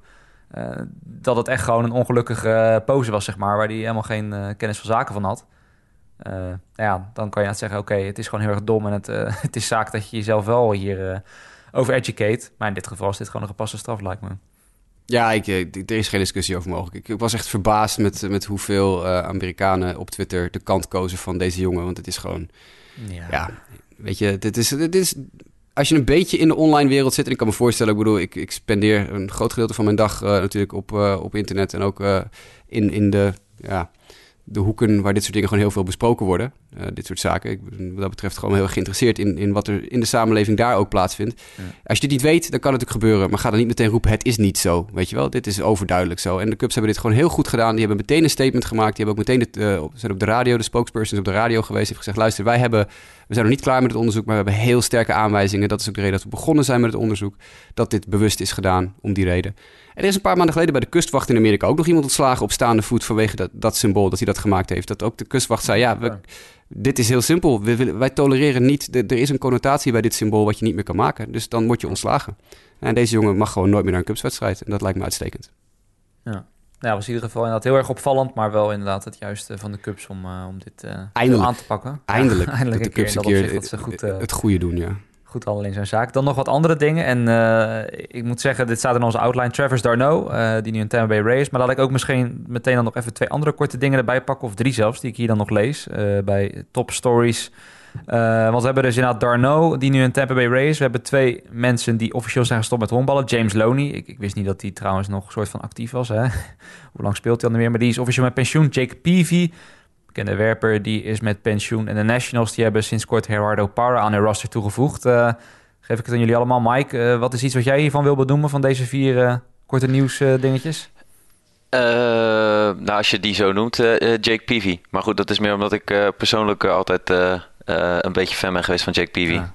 Dus ja, maar de hele persoonlijke situatie zit er geloof ik ook nog aan vast. Mm. maar even verstandig. Ik bedoel, ik denk niet meer dat iemand als Jake Peavy nog heel erg veel kan betekenen voor een Major League team. Nee. Jij nog hier iets aan toe te voegen, Jasper? Nope. Nou, fijn. Ik dacht dat je erg los zou gaan over James Loney of zo. Dat je daar misschien... Eh, nee hoor, helemaal niet. gevoelens bij had, hè? Nee, uh, nee, kijk ook niet. Behalve Travis Darno, toch wel ergens wel jammer om te zien dat is gegaan. Hè? Komt toen als een veelbelovende catcher binnen bij de New York Mets via die trade. Uh, met R.A. Dickey, als ik het goed heb uit mijn hoofd. Yep. Uh, Noah Syndergaard. Ja, en Noah Syndergaard natuurlijk. Nou ja, Syndergaard, wat dat betreft kan je zeggen, was het een goede trade van de Mets. Maar met Darno werd er altijd gehoopt dat hij het, het catcher-probleem op zou lossen. Uh, maar dat is er echt nooit van gekomen. En hij was dus heel, dat was misschien het meest bijzondere. Hij zat heel kort bij de Dodgers. Hij heeft geloof ik één plate appearance gehad.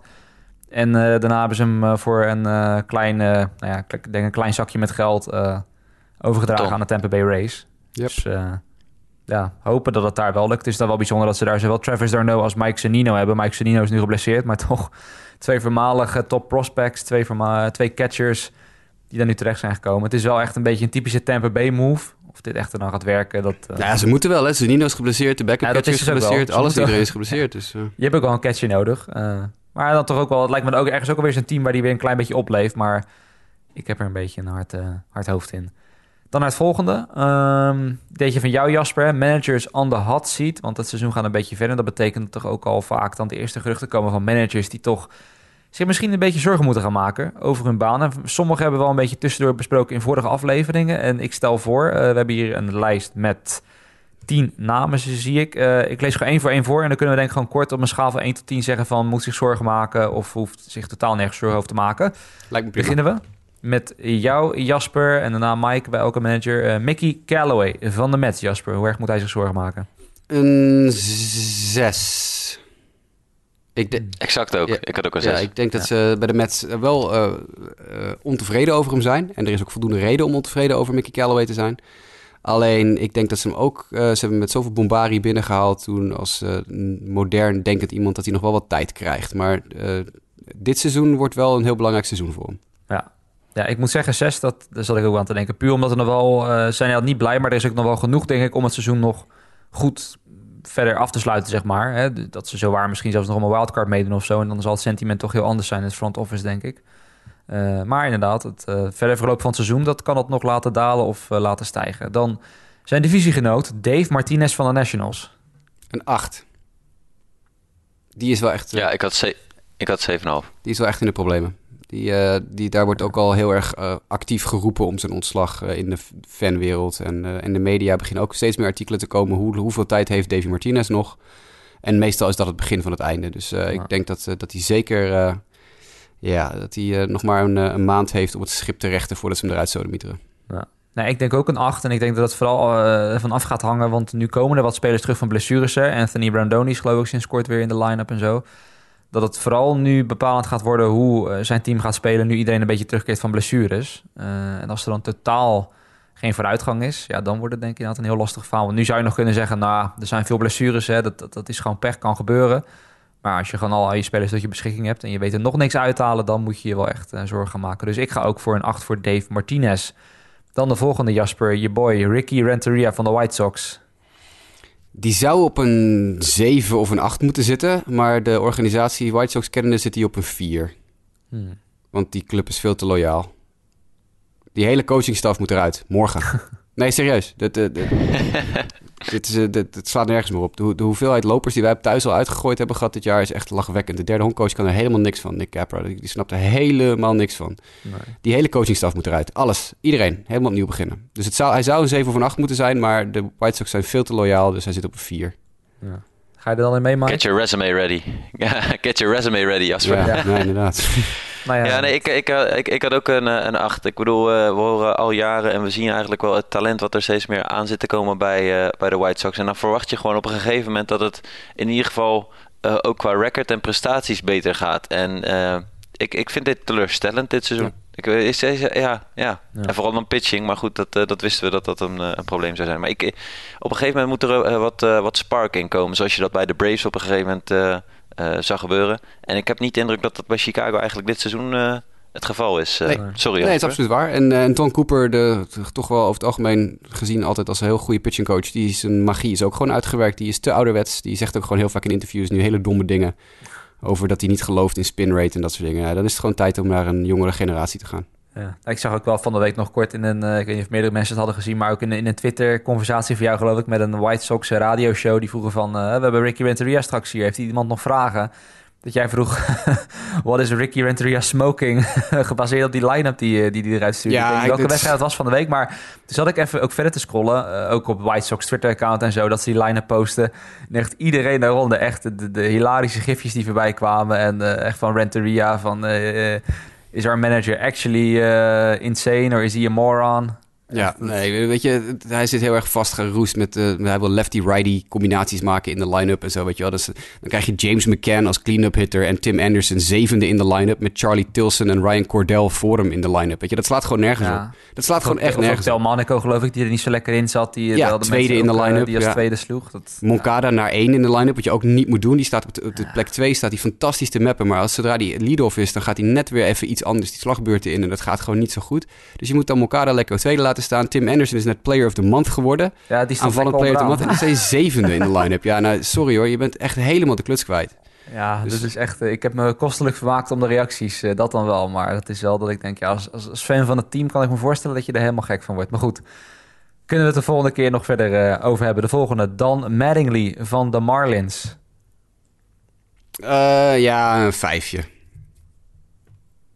Ja, ik, ik zou zeggen zelfs een 3 misschien. Ja, precies. Maar goed, dit, dit, dit is echt een... Ja, ik bedoel, wat, wat verwacht je van Ja, het team? dat is het. Ja. Dat is het precies. En, en, en, en, en de manager doet dan nog soort van, van zijn best. Maar goed, die kan je niet verantwoordelijk houden voor dit. Maar dat wordt hij uiteindelijk wel. Dat gaat gewoon gebeuren, geloof mij.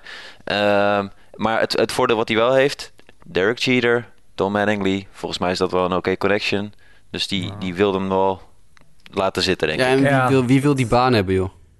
Dat is het ook. Ja, precies. Ook. Nou ja, er is altijd wel iemand. Ja, Al wel iemand die ja zegt inderdaad. Nee, maar daarom zat ik ook aan, een- aan een vier of een vijf te denken. Gewoon puur omdat je... Je hoort er ook eigenlijk vrijwel niks over. Nou weet ik ook niet om, of het nou komt omdat te weinig mensen boeit wat de Marlins doen. Eh, maar, Tien wedstrijden gewonnen, hè? Ja. Tien. maar het is inderdaad het talent. Ik bedoel... eh, ja, wat, nou ja, ik heb het natuurlijk vorige aflevering veel al benoemd. Lopen er wat leuke werpers rond, hè. Eh, maar als je vooral aanvallend kijkt, het is echt om te janken gewoon. Echt niet normaal. Dus nee, ik denk dat Dan Medellin ook gewoon de naam en inderdaad de link met Jeter, dat, dat helpt hem wel, denk ik. Dat, eh, als er nou echt een nobody had gezeten, dan hadden ze denk ik inderdaad wel gezegd van... eh, je laat die niet beter spelen opdonderen. Maar omdat het ook nog best wel een grote naam is, dan geven ze hem ook denk ik veel meer ruimte om uiteindelijk eh, tijd te geven tot er wat staat waar hij wat mee kan doen, zeg maar. Maar in het geval van Miami kan het nog wel eens eventjes gaan duren. Dan de vijfde, een manager in zijn eerste seizoen, David Bell van de Reds. ja nou, ja. Ook wel een vijfje, denk ik. Ja, ik, ik, ik zou voor een 4 gaan. Eh meer omdat, eh, weet je, we zitten pas echt vroeg in het seizoen. Ik, de druk, eh, Cincinnati heeft niet echt playoff aspiraties. eh, in mijn beleving. Op zich, dit, dit, dit- het, het gaat niet top, maar het gaat ook niet dramatisch slecht. Dus ik, ik denk dat ze dit gewoon nog even zeker een tijdje gaan uitkijken. Ik, eh, ik maak me niet zo druk om, eh, om hem. Zou je zien, morgen wordt hij ontslagen. Maar goed, Nee, ik Oh, maak me ook ik niet, maak me ik niet maak me heel ook niet druk. Ik, Ik, bedoel, ik zeg eerlijk gezegd een 2. Ik, ik denk echt totaal niet Ja. dat het eh, puur omdat het Cincinnati is, maar ook omdat ik wel moet zeggen dat. Kijk, en dan weet ik niet in hoeverre David Bell daar echt een, een zegje in heeft, zeg maar. Maar dat ik toch wel vind dat de Reds wat zinnige dingen doen met dat ze bijvoorbeeld nu gewoon Senzel hebben opgeroepen. Eh, dat, ze, nou ja, dat ze dan zelfs iemand als Josh Van Meter, die dan in Triple E goed staat te slaan, gewoon meteen even de kans geven. En dan ja, met, tegen Scott Schebler met alle respect zeggen van, nou, dit hebben we nou al wel 2,5 jaar lang gezien. Dit is het niet. Ja. En dan nu maar eens een keer gewoon die knoop hakken van... joh, eh, het is goed zo. Maar dat ze gewoon nieuwe gasten de kans geven. In het geval van Senzel is natuurlijk gewoon een top prospect. Eh, dus dat ligt dan wel wat anders. Maar daar zie ik dan wel wat dingen dat ik denk van... nou, dit is wel een manager die, die echt gewoon wil, uh, wil doorselecteren. Nogmaals wel dan de vraag in hoeverre hij daar dan echt het laatste zegje in heeft. Maar nee, ik denk dat David Bell wel wat, wat krediet heeft. Andere manager in zijn eerste jaar, Micah Hyde, Orioles. Ja, hetzelfde verhaal een beetje. Die, die, die krijgt nog wel de tijd. Ja, dat, die club, daar, dus, daar verwacht je niks van. Dus het gaat niet goed, het ziet er ook niet uit. Maar nou, een 4. Ik uh, een 1. Je hebt een minor league team en minor league coach. Wat verwacht je? Dus zeg maar, dat ik, ik denk niet echt dat je daar uh, uh, heel veel verandering in moet aanbrengen. Nee, en ik ook een 2. En ik denk ook op zich, de, de, de, paar verhalen die ik lees zijn nog best positief erover, geloof ik. En ik moet zeggen, af en toe dan ik denk van, nou, haalt er nog op zich best wel wat uit. Want als je vooral die pitching staff ziet waar we het tijd geleden over hebben gehad, dan denk ik van, nou, dan vind ik het nog best wel knap dat je momenteel meer hebt gewonnen dan, dan Miami, wat ik ongeveer even talentloos vind, om het maar, uh, nou ja, niet echt netjes gezegd, maar daar komt het wel een beetje op, uh, op neer. Dan de volgende, een manager die wel een World Series heeft gewonnen, niet heel lang geleden. Net Joost bij de Kansas City Royals. Mm, zes, zesje. Ja. Ik, wil, ik wil daar wel een, eh, een, een ja, ja, hij heeft natuurlijk wel ik, dat maakt een zeven, een zeven. Daar zat ik dus ook aan te denken. Want hij heeft natuurlijk wel... Die, ik vraag me af, vooral bij zo'n kleinere markt als Kansas City... dat zo'n World Series dan toch denk ik lang nog van invloed is... op hoe ze kijken naar net Joost. Uh, ja. Dus ik weet niet. Ik, ja, nee, dat, uh, dat, dat, dat, is, dat, dat is het, helemaal waar. Want ik, ik weet het in de offseason is nog gezegd... hij mag zeg maar on his own terms uh, afscheid ervan nemen. Uh, dit seizoen een klein beetje pech met een enkele blessure... zoals Sal Perez. Maar ze hebben uh, de opvolger al binnen. Uh, in de voormalig manager van de St. Louis Cardinals, die daar ergens als special advisor rondloopt. Dus ik denk dat op een gegeven moment het moment komt dat daar uh, een, een, wisseling gaat plaatsvinden. Ja. met, die ook weer uh, Matheny. ja. Ja, misschien wel. Ik, weet je, het voordeel met uh, Joost is... Joost is echt een people, people manager, echt een players manager. En hij ligt gewoon heel erg goed in die groep. Alleen tactisch is hij gewoon niet zo heel sterk. Dus ja, als je met een niet zo heel sterke tacticus toch al de laatste paar jaren dat hij het goed gedaan heeft, dat het goed doet, dan weet ik niet in hoeverre de club heel erg staat te springen om hem te lozen. Maar ja, goed, dat ben ik. Oh. Nee, ik geef hem wat dat betreft een vijfje ergens in het, in het midden. Dan de achtste manager, Bob Melvin van de Oakland Athletics. Viertje. Ik het twee. Oakland uh, heeft volgens mij wel een goede link met Bob Melvin. Dus ik denk niet echt dat hij onder druk staat. Ja, viertje. Inderdaad een beetje hetzelfde. Dat, uh, het is Oakland. En goed, het, ze hebben wel mindere start gehad, maar ook daar wel blessures. En ik denk uiteindelijk, als mensen als Mike Fires no-hitters gaan gooien... dan kan je zien dat Bob Melvin... het heeft natuurlijk, heeft Bob Melvin natuurlijk niet direct in de hand in, maar... Er zit nog wel rek in dat team en ik denk dat Bob Melvin dat wel eruit gaat halen. En dat uh, Oakland dan wel weer tevreden zal zijn over hoe ze ergens in het midden rond 500 zijn geëindigd. En misschien zelfs in de race zijn geweest voor een wildcard. Dat, uh, dat gaat wel goed komen. Dan negende, nog een manager in zijn eerste jaar, Charlie Montoyo van de Toronto Blue Jays. Ja, ik denk een beetje hetzelfde als die andere eerstejaarsmanagers die we hebben. Uh, het gaat helemaal niet goed bij de Blue Jays, maar wordt er nou heel veel meer verwacht op dit moment. Ik denk dat er heel veel aan, aan Montoyo gekoppeld wordt hoe uh, Vladi Jr. de stap maakt. Als, als Vladi zich comfortabel voelt in de majors en goed, goed presteert, dan, dan zal dat voor Montoya ook wat makkelijker maken. Ik zeg een, een, een drietje.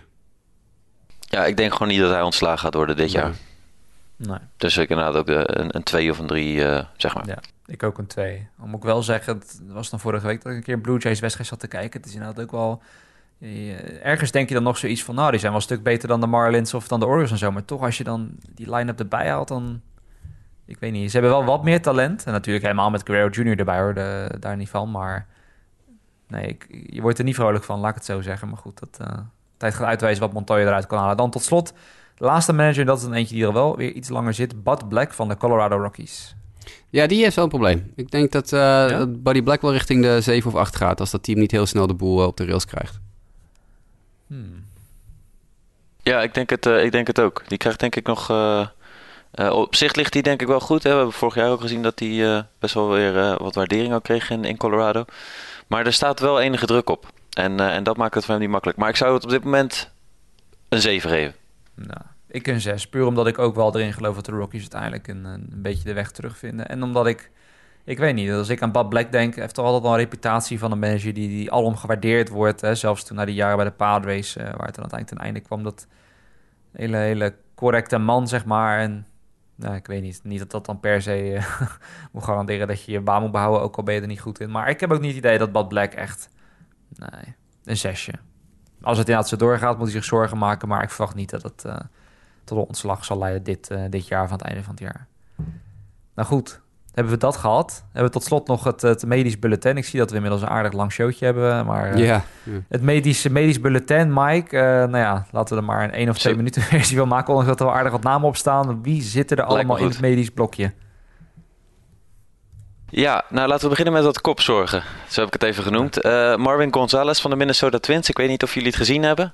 Nee. Maar die sloeg een bal. Die werd slecht. Uh, die kwam niet heel ver weg, die bal. Uh, hij rende naar het eerste honk. En daar stond. Het was niet de gebruikelijke eerste honk, maar volgens mij van Detroit, dacht ik. maar die moest springen om de bal te vangen. En Marvin Gonzalez was zeg maar op datzelfde moment van die sprong op dat eerste honk. En die kreeg de knie volledig in zijn gezicht. Dus die echt heeft in ieder geval een, een hersenschudding. Dus die gaat waarschijnlijk in ieder geval naar de injured list. Buster Posey, denk ik geen verrassing, heeft een concussion, kreeg een bal op zijn helm. dat is ook terugkerend eigenlijk bij hem. Dat is wel opvallend, toch? Ja. Ja. ja. ja. Maar die staat dus ook op de uh, injured list. Dan hebben we wat potentiële Tommy John figuren en uh, eentje zeker, Carlos Rodon van de Chicago White Sox. Niet 100%, hij is nog een second opinion aan het aanvragen, maar het gaat wel die kant op, ja. Oké. Okay. En gisteravond in één keer Tyler Glasnow. Ja. Uh, tijdens de start had eight, uh, acht strikeouts. Uh, gaf een gebaar richting de signaal de. vroeg de medical staff bij zich op de heuvel en zei: Ik heb last van mijn voorarm. Dat is doorgaans geen goed teken. Nee, nee zou, zeker niet. Dus, nee, dat zou voor hem echt uh, dramatisch zijn, want hij is echt uh, goed super goed bezig natuurlijk. Ja.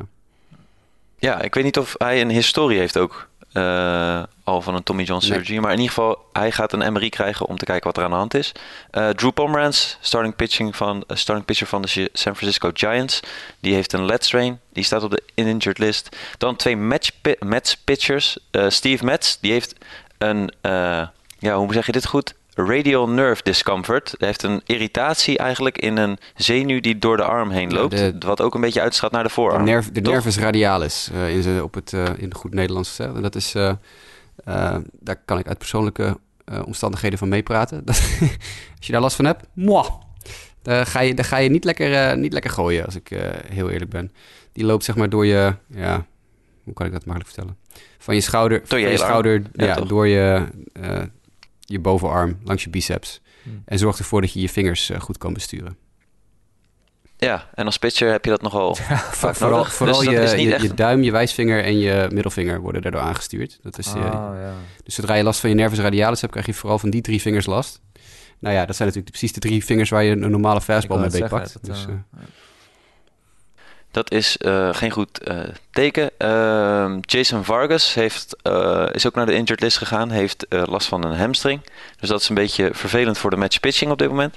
En dan zijn er nog drie andere injuries die op zich wel de moeite waard zijn om te benoemen. Dat is Juan Soto, de outfielder van de Washington Nationals. Die heeft rugklachten en is naar de injured list. Het injured list praat nog een beetje moeilijk. Ja, de disabled list was zo...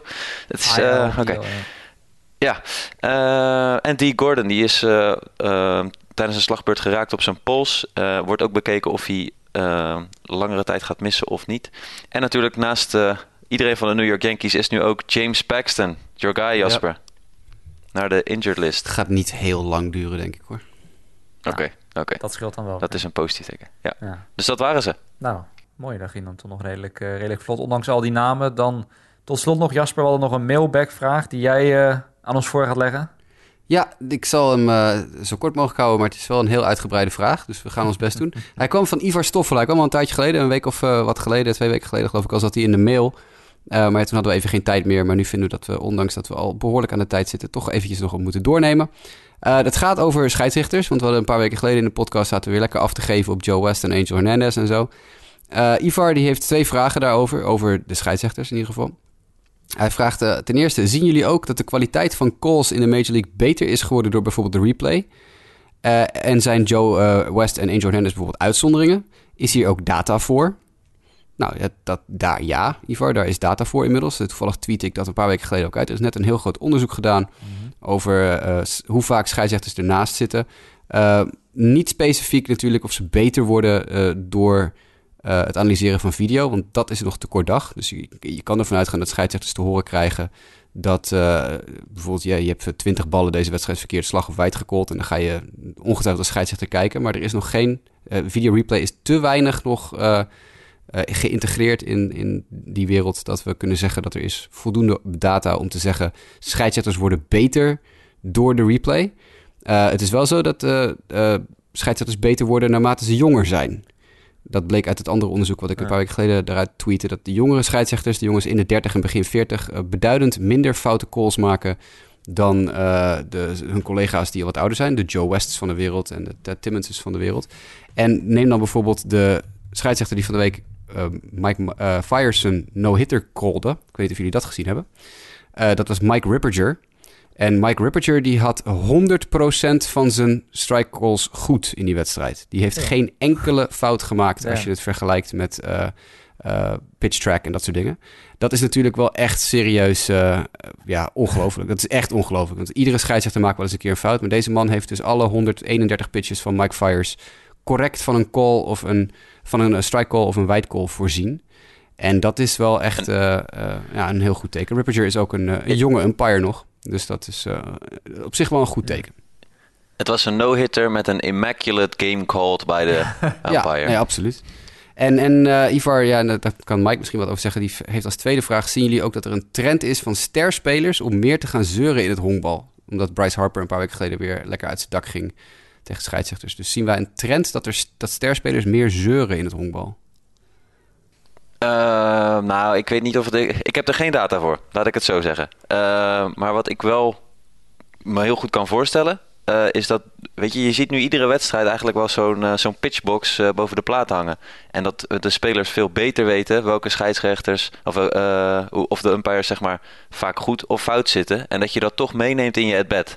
Uh, en als je het er dan niet mee eens bent, dat je dan sneller jezelf uh, uitspreekt uh, richting de umpire dan dat je dat misschien in het verleden hebt gedaan. Maar ik moet zeggen, het aantal ejections of zo vind ik op dit moment, specifiek over dit onderwerp, vind ik niet heel veel gekker dan hoe het in voorgaande jaren was. En ja, Bryce, op het moment dat Bryce eruit gaat, dan is het altijd nieuws. Ja, ja. Dat is het is ook wel zo. Dat moet zeggen, daarom dat moest ik toen was ik een keer om lachen dat ik vorig jaar was geloof ik op ad.nl deze artikel las, uh, dat ging over Bryce Harper, van, uh, dat, dat het helemaal een headline was van uh, voor zoveelste keer de, de, eruit gestuurd. Dat was dan pas de tweede keer of zo, dat seizoen of zo. En dat was al laat in het seizoen. dat ze dat helemaal deden alsof het een big thing was. Dat ik toen nog later een bericht stuurde van, nou jongens, op zich, het gebeurt wel vaker dat een speler eruit gestuurd wordt. Dat is niet zo heel erg uniek. En toen was het vrij snel eraf gehaald. Maar het, vooral bij Harper wordt altijd zo groot over gedaan. En ik denk niet echt dat het per se dan vaker gebeurt dan, dan vroeger. Of het gebeurt gewoon af en toe. En, uh, maar inderdaad, met die umpires, dat is inderdaad waar we tijd geleden over hadden. Dat, dat was wel heel interessant, inderdaad, het onderzoek. En het, dat lijkt me ook deels logisch. Hè? Ik denk dat het deels gewoon fysiek is. Hè? Als je jonger bent, ben je wat scherper. En dan uh, ja, zie je misschien net wat beter en ben je net wat alerter. En ik denk ook ergens wel dat het gewoon bij die oudere umpires ook gewoon denkt... of soms een beetje laksheid is. Gewoon van, I don't give a shit, even plat gezegd, zeg maar. Als het, als het even twijfelachtig is. Ik bedoel, we hebben natuurlijk ook die umpires gezien. Ron Kolpa, waar ik een tijd geleden over had... die dan weer een show van maken door met alles en iedereen ruzie te zoeken. Ik denk dat dat bij sommige umpires dan nog wel een rol speelt... die gewoon uh, een showtje ervan wil maken. Hoewel ze dat zelf natuurlijk nooit toe zullen geven. Nee. Dus dat. Umpire Talk voor deze week. ook weer gehad. Uh, wat op zich, daar hadden we natuurlijk tijd geleden wel over. We zullen misschien Empire soms wat complimenten geven. Dat heb je bij deze dan wel gedaan voor de beste meneer die de Fires uh, no-hitter uh, heeft gecallt. Ja, dus toch zeker. Een, even een Empire in het zonnetje gezet. En daarmee sluiten we deze uitzending af. heb jij nou ook een vraag voor ons? Stuur hem dan gerust voor de volgende keer op naar justabitpodcast.gmail.com of contacteer ons via Twitter. Kan voor mij at jwkev, voor Mike at mdijk90 en voor Jasper at jasperroos. Kan ook via Sportamerika en daarnaast kan je ons natuurlijk ook bereiken via Facebook. Facebook.com slash sportamerika. Mike bedankt, Jasper bedankt, luisteraars bedankt. En graag tot de volgende keer.